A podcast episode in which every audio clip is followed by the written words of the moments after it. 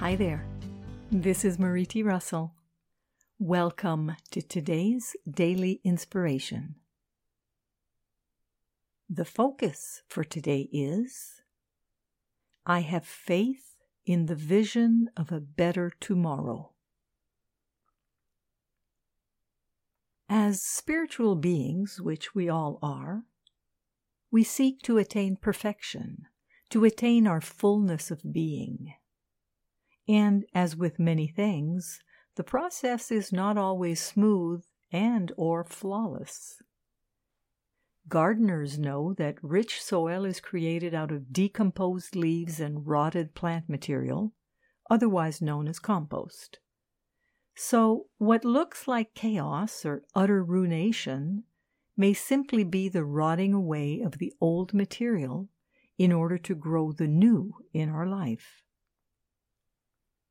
Thomas Edison famously said, I have not failed. I've just found 10,000 ways that won't work. End of quote. In the same way, all our foibles are steps on the path to perfection or completion, the path to a more loving reality. Edison also said, Many of life's failures are people who did not realize how close they were to success when they gave up. End of quote.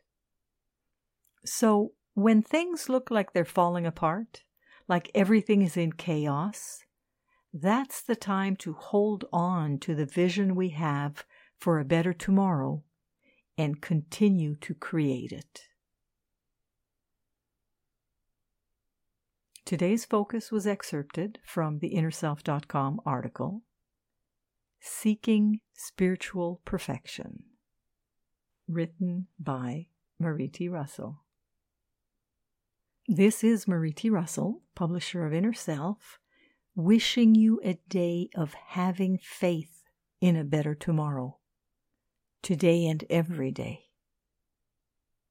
Join me again tomorrow for the daily inspiration and focus of the day.